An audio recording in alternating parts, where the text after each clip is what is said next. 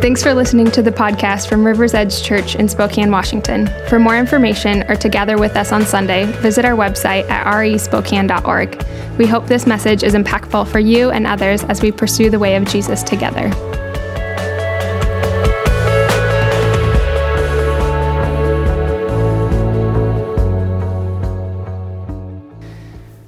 Good morning, everyone. Uh, great to be with you this morning. We are continuing in our annual vision series uh, this morning, in which we'll be examining uh, key practices that uh, disciples of Jesus uh, should engage in. And, and, in particular, what those might look like for us here at River's Edge in the coming year.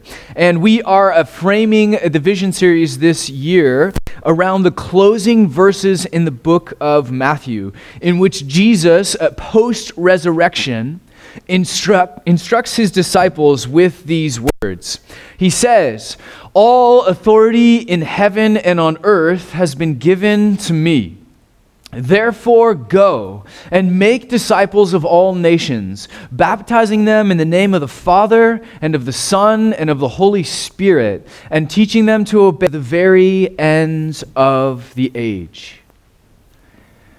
Not long after this moment, Jesus ascends into heaven to the right hand of the Father, and eventually he sends the Holy Spirit, or the Spirit of God, in order to empower his disciples to accomplish this task. Be my disciples and make more disciples.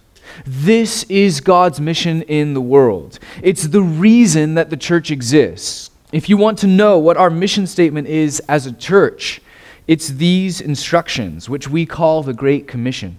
This is it. This is what we're.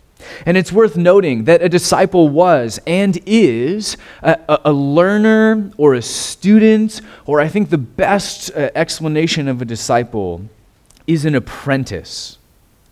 To be a disciple of Jesus is to be an apprentice of Jesus. And Jesus himself says it this way He says, A disciple is not above his teacher, but everyone, when he is fully trained, will be like his teacher.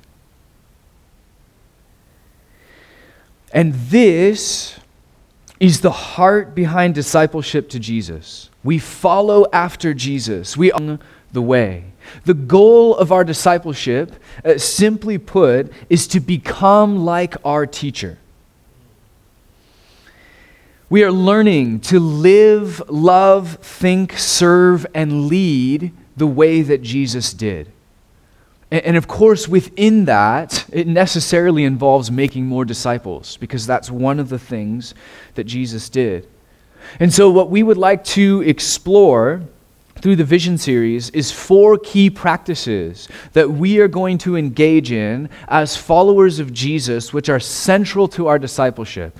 Here's where we're headed. Uh, if you were with us last week, we focused on uh, prayer and the importance of prayer in fulfilling the Great Commission and becoming more like Jesus. And so, what we did last Sunday is we took most of our time uh, to actually pray, to pray that we would see the Great Commission unfolding in the nations. Uh, that God has connected us to in our city, here in Spokane, and in our church. Today, we are going to be talking about the importance of engaging in community. Uh, next week, Ray Lowe will be with us from England, and he'll be talking about the importance of seeking the Spirit. And we'll end the vision series in two weeks. Over the next couple of weeks, today we are going to focus in on the practice of engaging in community. And so, what I want to do is, I want to start by reading a very familiar passage, a very well known passage from the book of Acts. So, um, Acts 2, verse 42, and we'll pick up there in a moment.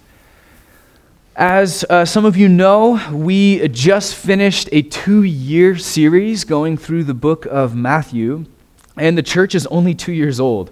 Uh, so the book of Matthew is basically all we know uh, at this point.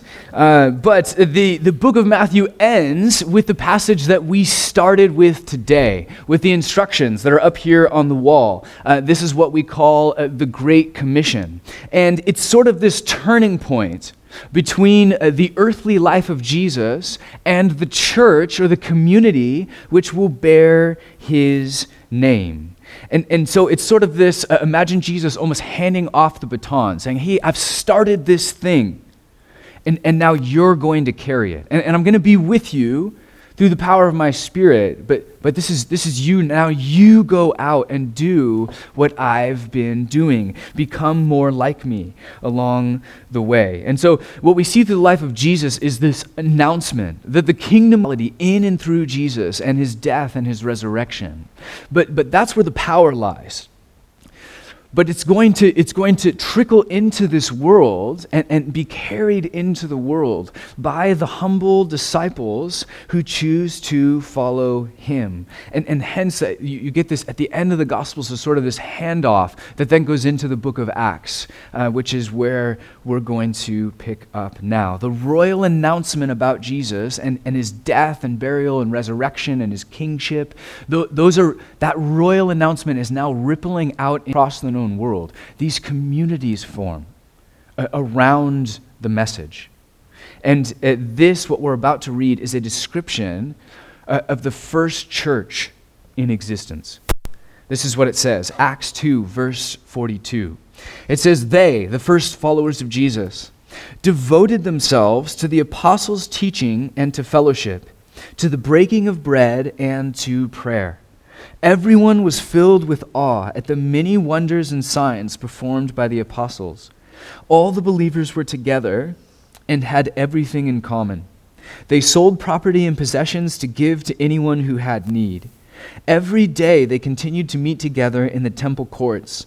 They broke bread in their homes and ate together with glad and sincere hearts, praising God and enjoying the favor of all the people. And the Lord added to their number daily those who were being saved.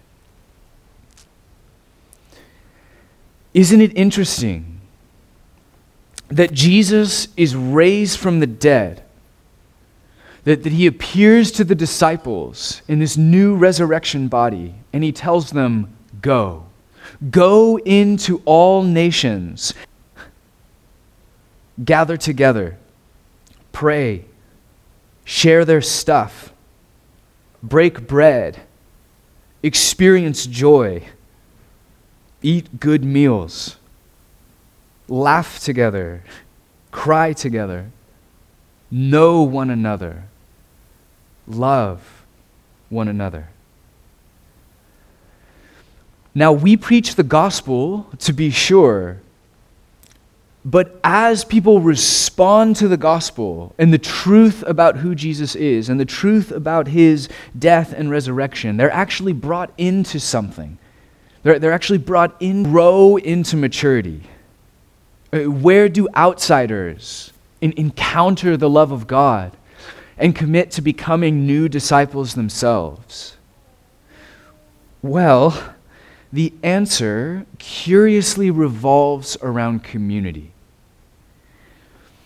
And here are some of the marks of that early community. In the first church, there was prayer, there was teaching about Jesus, uh, there was a fellowship, which means they're growing in depth of community.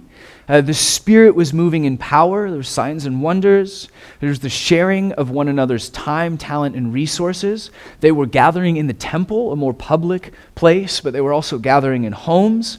They were together. They were sharing meals, breaking bread in each other's homes, and they were expressing generosity, gratitude, and praise. Now, the details of how all of this happens and what it looks like and what it sounds like is going to vary from place to place and from culture to culture. But it's safe to say that these are, are some really healthy markers of biblical community. And in fact, uh, these are the things that we want to be present in our community. Where these elements are present, generally speaking, uh, disciples grow to become more like Jesus, and new people, outsiders, uh, then want to become disciples of Jesus themselves. Now, as uh, participants in the American church, some of these elements are, are going to come very naturally to us, and others of them won't. For example, uh, most American Christians understand, at least conceptually, the idea of gathering together in a building on a Sunday, in, in a more uh, public, temple like setting that's just kind of open to everyone. And, and everyone comes in, and there's kind of certain expectations within American Christianity that there's going to be uh, some kind of praise and worship, that there's going to be a teaching about Jesus, that at some point uh, somebody's going to pray. In some churches, there's uh, actually a, an incredible openness to seeing the Spirit of God uh, move in power, uh, but not in all. And, and really, with any of the elements I just mentioned, I would say that, that most of them are present in most churches in America. We kind of get the, the gather on Sunday mornings model and what that typically entails. And that hits about half of the things that I've listed from Acts chapter 2, where the American church has typically been weaker is on the other half that I didn't mention growing in, in true and meaningful uh, depth of community beyond what a Sunday gathering would allow. And my sincere hope is that as a community, we see why we need both. We need uh, to gather together on Sundays, to worship, to pray, to study the scriptures together. But we also need to gather in living rooms on a, on a Tuesday night, uh, to know others and be known, uh, to share uh, stories and share burdens and share laughter and, and to actually function as brothers and sisters who are involved in one another's lives. Without a depth of community, uh, without being connected, who actually know uh, where you're at and what you're up against and, and what God is calling you to and, and what He has uh, blessed you with, it, it is going to be increasingly difficult uh, to become more like Jesus. Generally speaking, without depth of community, we do not develop in the way that we were intended. I um, gave my life to Jesus as a freshman in college on the western half of the state. And I um, kind of came out of an atheist background, so no, no knowledge of the scriptures, didn't own a Bible, but I came to faith in this kind of uh, small group on campus uh, Bible study. And uh, these small little on campus Bible studies would all come together once a week for more of a, a larger scale kind of worship, prayer, study this. Four months, I was a, a, part of this group, and I flourished in that environment. Like my understanding of who Jesus was was exploding. My, my life was radically changing, being flipped upside down. It's like hard to describe the difference uh, before and after. It was incredibly rich time. That was the end of my freshman year of college. And then uh, heading into my sophomore year of college, I studied abroad which was amazing, but it was so amazing that I just kept doing it. And so I studied abroad like over and over again for a couple years. I was just kind of overseas, um, you know, fulfilling my college requirements, but all over the world. And um, then I, I graduated from college, and I was kind of looking back and reflecting on my college years. And it hit me that I had grown more as a disciple in four months of being in a, in a small group, then I, during those years, I didn't think anything was wrong. I just thought this is what followers of Jesus do. I have the Bible, I kind of know who Jesus is. I, I just have to keep following him. But in all reality, I had flatlined. I, I, I wasn't growing. I, I wasn't going anywhere. I, I was stuck. And it wasn't until after I graduated that I uh, joined a church and got involved in a missional community, and, and all of a sudden I started growing again. And it wasn't easy because community never is. But I, it, all of a sudden, it was like this whole new era in, in, in my experience with Jesus. I, it, this page was turned, and I was growing, and I was becoming more like him, and I was being challenged, and I was being known, and in significant ways. And so, our invitation to you in the coming year is to engage in community. You can know others and be known by them in meaningful ways.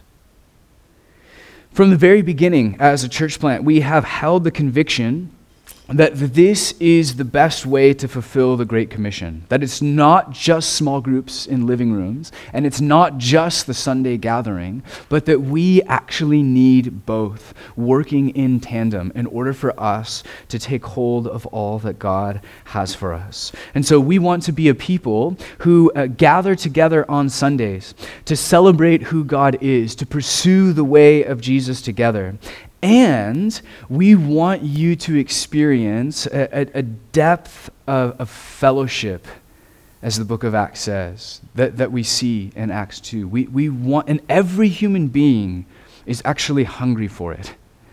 But we're all hungry for this depth of meaningful community. And what we want for you in the coming year is to experience that in all of its fullness. And it's worth noting that this isn't a new direction for us. Uh, it has always been part of the vision of the church. Uh, but it's also worth noting that we aren't there yet. That, that we haven't arrived as a community. And uh, we know that there are some of you here, even in a small church, who, who aren't connected, who, who don't feel loved, who don't feel known, who aren't experiencing the fullness of community. And, and as a result, we know we need to change. Uh, we know that there's more out there for us to take hold of. We know, and that takes effort and it takes risk.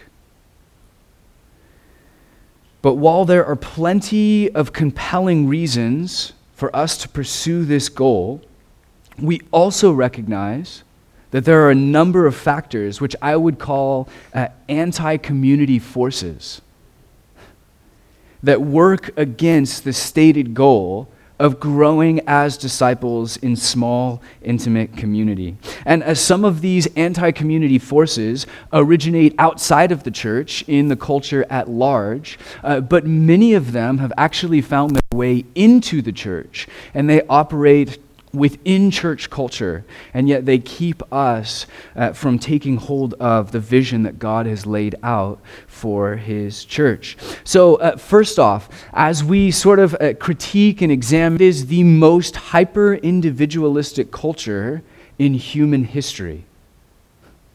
Most human beings who have ever existed did not live in a culture like yours. And, and so we recognize that we live in a culture of individualism. And, and that most of us, knowingly or unknowingly, carry all sorts of individualistic attitudes around with us. Uh, we live in a commuter culture where many of us live a, a, a significant physical distance from work and church community.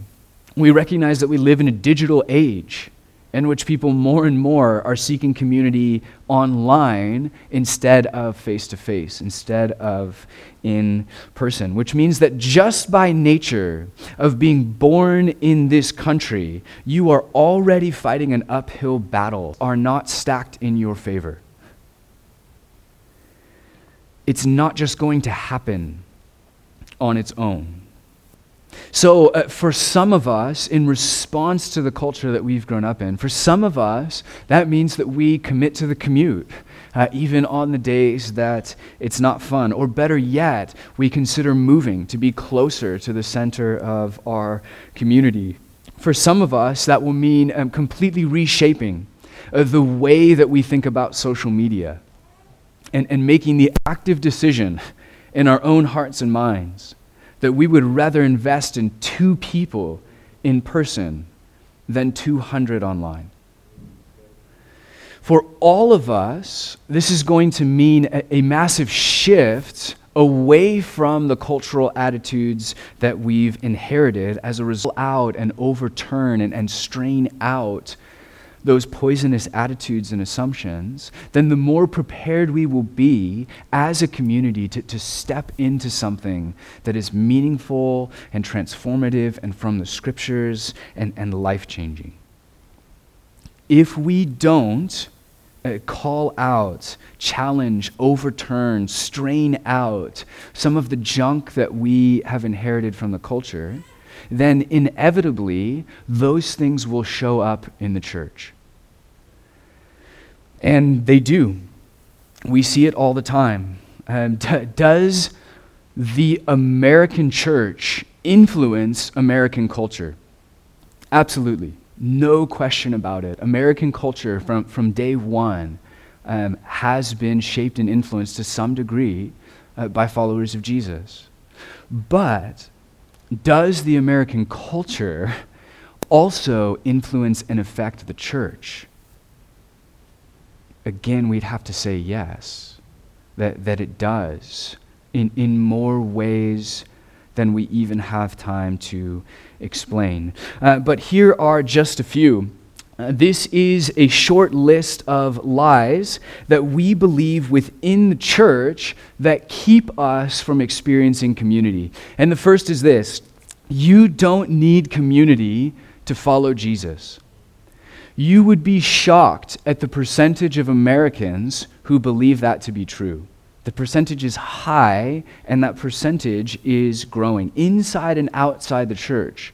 Many of us have taken on this attitude that the church is kind of an organization, the church is a nonprofit, the church is this hierarchical structure, and we don't really need any of that in order to flourish as followers of Jesus the majority of Americans uh, would say that we can just kind of go at it alone.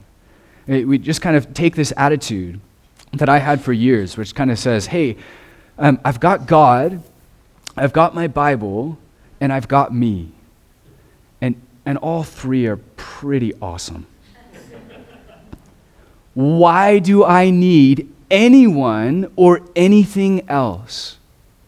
The American dream of complete and utter independence from everyone permeates our thinking to the point where we think we can just kind of go at it alone. The only problem is that the people who are doing it that way aren't really going anywhere. They, they tend to just kind of flatline. And, and then they kind of tend to slowly drift. And then they tend to, to grow cold and then eventually they just kind of give up altogether. And I, I know because I've been there. But the biblical vision of community is not a hierarchical structure uh, so much as it is a, a body. It's a living organism, a family made up not of independent people, but of interdependent people who are all supporting one another and being supported by the others. Is that clean and, and, and easy? No. It is messy and it is imperfect and it is risky and sometimes it's really hard. But ultimately, we believe that it's worth it and that it's necessary if we are to grow to become more like Jesus. The next anti community attitude that shows up in the church says, I am the consumer, and the church exists to meet my needs. That's how it works in the culture. That's how it works when I go to Walmart. Not that you go, you know, other people who shop there or whatever. It, it, that's how it works when, when I go to the drive through at Burger King, certainly the church is just one more stop uh, on my round of errands in which people serve me and give me what I want. And so I'll come on Sunday but it, it's really uh, just to receive what I want. Hopefully, I'll hear an encouraging message, not at this church, but at other churches, you might. And, and I'll hear an encouraging message, and, and those, they're going to be really good worship with great production. I'm going to be entertained by what happens there, and, and I'm going to drink some good coffee, and then I'm going to go on my way.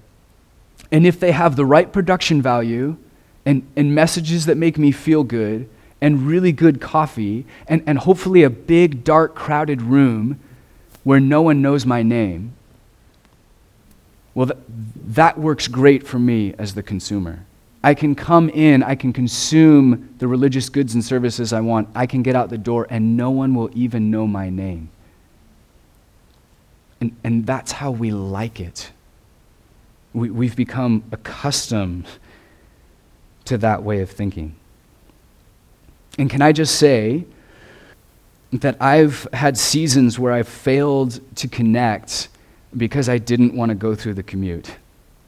I've had times when I failed, uh, when I functioned, rather, in, in the spirit of individualism, and I let those attitudes drive the direction of my faith. I spent years trying to follow Jesus alone.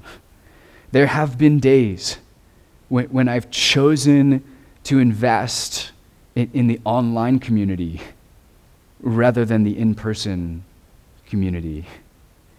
And I've certainly spent my fair share of time viewing the church as a consumer enterprise that exists to meet my needs. I, I only notice all of this stuff because I've lived all of this stuff. But the only problem is that all of these attitudes are far more reflective of our consumer culture and our entertainment culture and our, in, our culture of individualism than they are the early church. I'll just drift from place to place until I find the church with the best coffee and the best building and the most encouraging messages. I'll get my shot in the arm. I'll consume what is most pleasant and easy and enjoyable for me, and I'll go on my way into the dark room, out as quick as I can, back to everyday life. The church exists to serve me, to meet my needs, and, and if they don't, I just move on. And by the way, uh, this is actually one of the reasons that we don't use the word service when we talk about what's happening right now. Uh, whenever we talk about Sunday, what we're always talking about is, is a gathering. Uh, the, the church is a living. Whenever I'm done talking, uh, the church is going to scatter out into the city. And, and so this is a, a gathering of uh, God's people. And the reason that we don't like uh, the word service is because what's kind of embedded in the word service is that I'm, I'm going at, to a place where a select few group uh, of professional Christians are going to provide goods and services for me to consume. So, so I'm going there so that these people will serve me and then I will leave. That's, that's why it exists. And can I just say, that that's not church. It's not. When you look in the scriptures, that's just not what it is.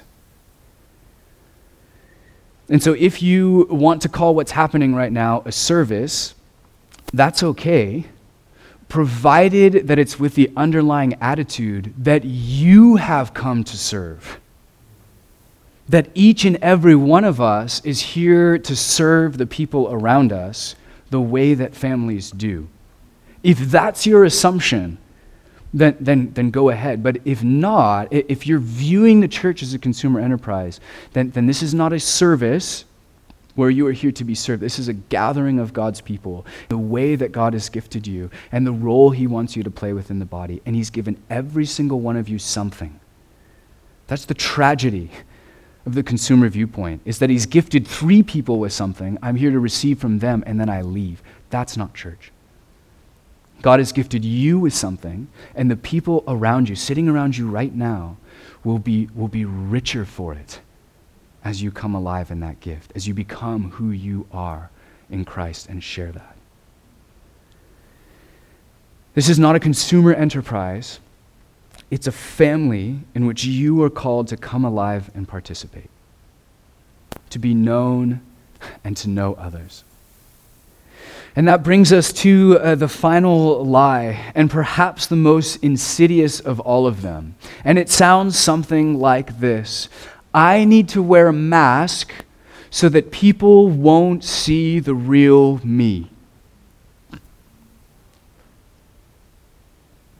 As human beings, we have a tendency to project a false image to the world.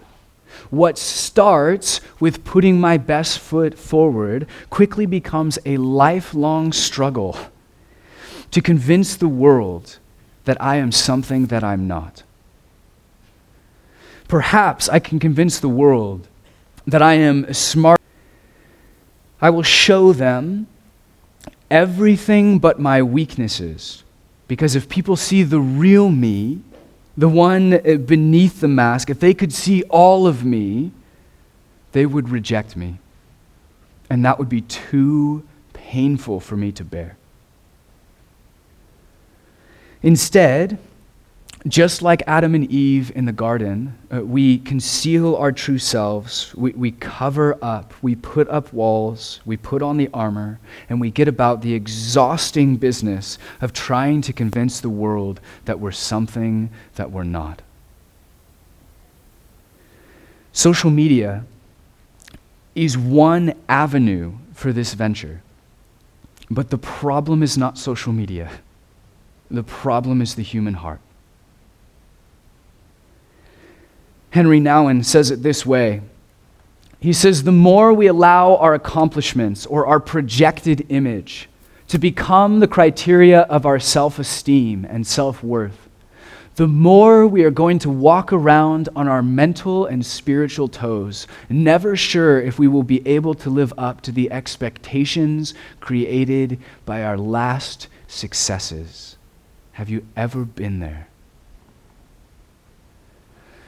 He continues, but underneath all of our emphasis on successful action, many of us suffer from a deep seated low self esteem and are walking around with the constant fear that someday someone will unmask the illusion and show that we are not as smart, as good, or as lovable as the world was made to believe.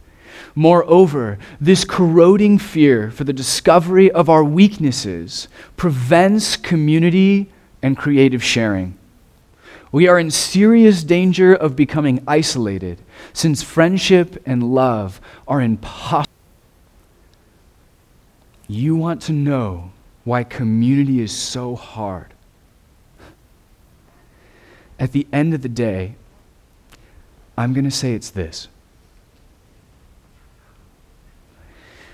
And the invitation for you this year is to take off the mask, uh, to, to lay down the tired illusion that the world tells you to keep up, to, to give up on trying to be something that you're not, to, to give up hiding behind the false image, but instead recognize that in the love and grace of God, we are actually set free to be who we are in Christ.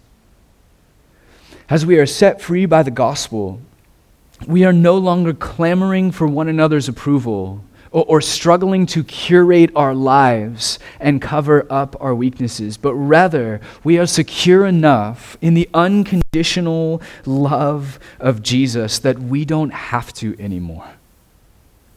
That we are free at last to take off the mask, to lay down uh, the false image, and to let others into our lives as they really are, without fear or anxiety or insecurity because we accepted and approved by the only person in the world that truly matters. There's a reason that the preaching of the gospel in Acts at Pentecost gave rise immediately. You see, like the first true preaching of the gospel And immediately, the community that arises is something unique and, and, unprecedented, I'm going to say, in all of you. Between the gospel being understood and then, in the power of the Spirit, this whole new type of human community uh, emerges on earth where there's no more hiding, there's no more clamoring, where there's no more curating, where there's no more fear, where there's no more anxiety, where there's no more walking on your mental and spiritual toes, all of that begins to evaporate as we understand the freedom that we have in Jesus.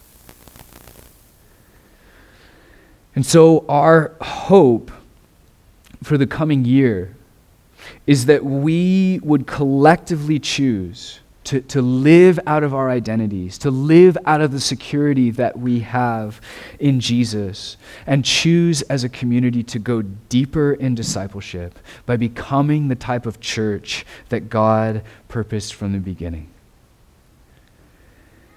We want to be a, a church.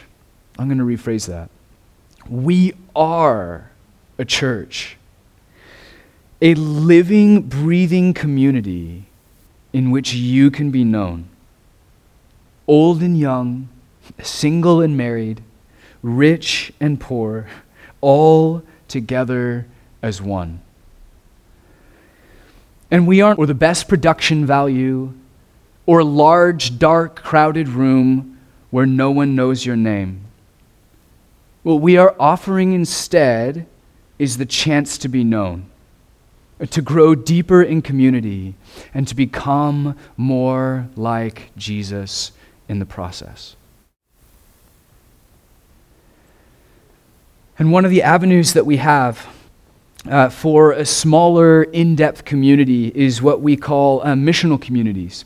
And this is our version of small groups here at the church. And so, uh, what I actually want to do uh, to end the teaching today is that I'm going to invite up some of our missional community leaders and just ask them to share real.